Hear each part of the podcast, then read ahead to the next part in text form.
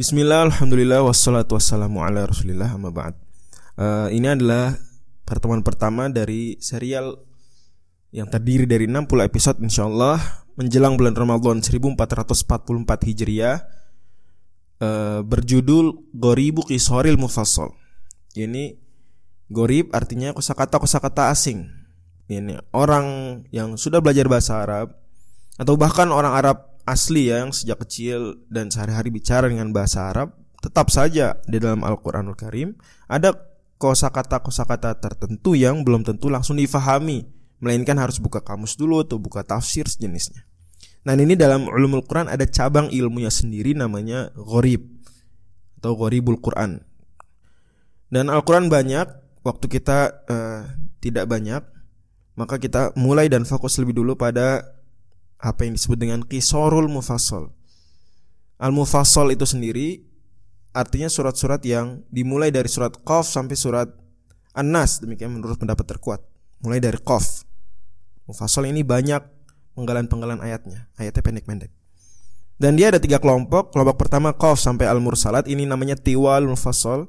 Kelompok kedua An-Naba sampai Al-Lail Ausatul Mufassal dan uh, Ad-Duha sampai An-Nas Qisorul Mufassal. Berarti kita fokus pada kosa-kata kosa-kata asing di surat Al-Duha sampai surat An-Nas. Dan insya Allah durasi setiap pertemuan maksimal 3 menit Kecuali pertemuan pertama ini karena saya harus menjelaskan dulu pengantarnya. Uh, Kitab yang akan kita jadikan rujukan utamanya ada lima yaitu Maqaisul Lughah Kemudian Al-Mu'jam al-Istiqaqi, Al-Mufradat Al-Misbahul Munir dan Kitab An-Nihayah fi Gharibi Al-Hadithi wal Athar. Baik, untuk kosakata pertama kita adalah surat uh, adalah adalah kata ad-duha. Ini alif lam ya.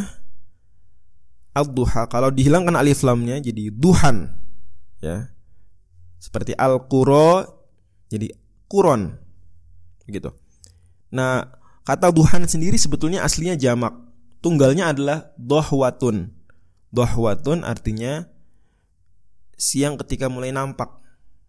Ya Dahwatun jamaknya duhan seperti koryatun desa, jamaknya kuron. Kemudian akhirnya kata Imam Al-Fayumi dalam Al-Misbah Al-Munir uh, di apa? di digunakanlah kata duhan yang tadinya jamak ini menjadi mufrad juga. Dan kita kenal waktu duha adalah waktu di mana matahari mulai meninggi setelah terbit. Terbit kemudian belum masuk duha, meninggi setinggi tombak, baru masuk duha sampai sebelum matahari tepat di tengah, sebelum istiwa. Ini kira-kira sejak uh, terbit syuruk, hati-hati ya. Matahari terbit syuruk itu baru terbit, belum waktu duha. Nunggu matahari naik dulu setinggi tombak, kata para ulama syafi'iyah yaitu uh, sekitar 4 derajat dalam ilmu falak. 4 derajat berarti um, mm, 1 derajat 4 menit, berarti 4 kali 4 16 menit. Ya perkiraan 16 menit ada yang memperkirakan 15 20 tapi kalau mau presisi sebetulnya lebih dekat ke 16 dan sebelum uh, istiwa istiwa ini satu derajat sebelum zawal zawal masuknya zuhur. Berarti kalau sebelum istiwa kita anggaplah sebelum istiwanya satu derajat berarti dua derajat sebelum waktu zuhur sebelum zawal. Satu derajat 4 menit berarti 8 menit sebelum waktu zuhur itu berakhir waktu duha.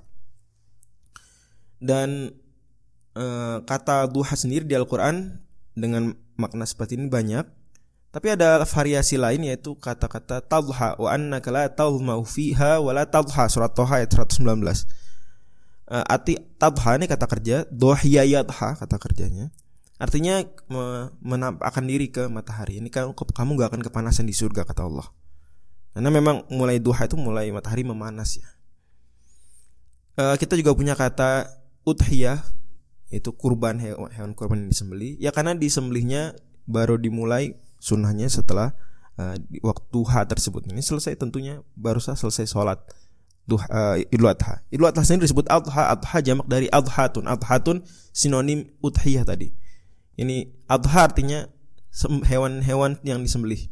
Ya karena hari idul adha hari raya yang banyak di situ hewan-hewan yang disembelih dan makna istiqaqi dari duha kata Imam Ibnu Faris dalam Maqaisul Lughah yaitu buruzu syai, nampaknya suatu karena memang matahari dan hal-hal di sekitar kita semakin nampak ketika matahari meninggi. Wallahu a'lam bishawab.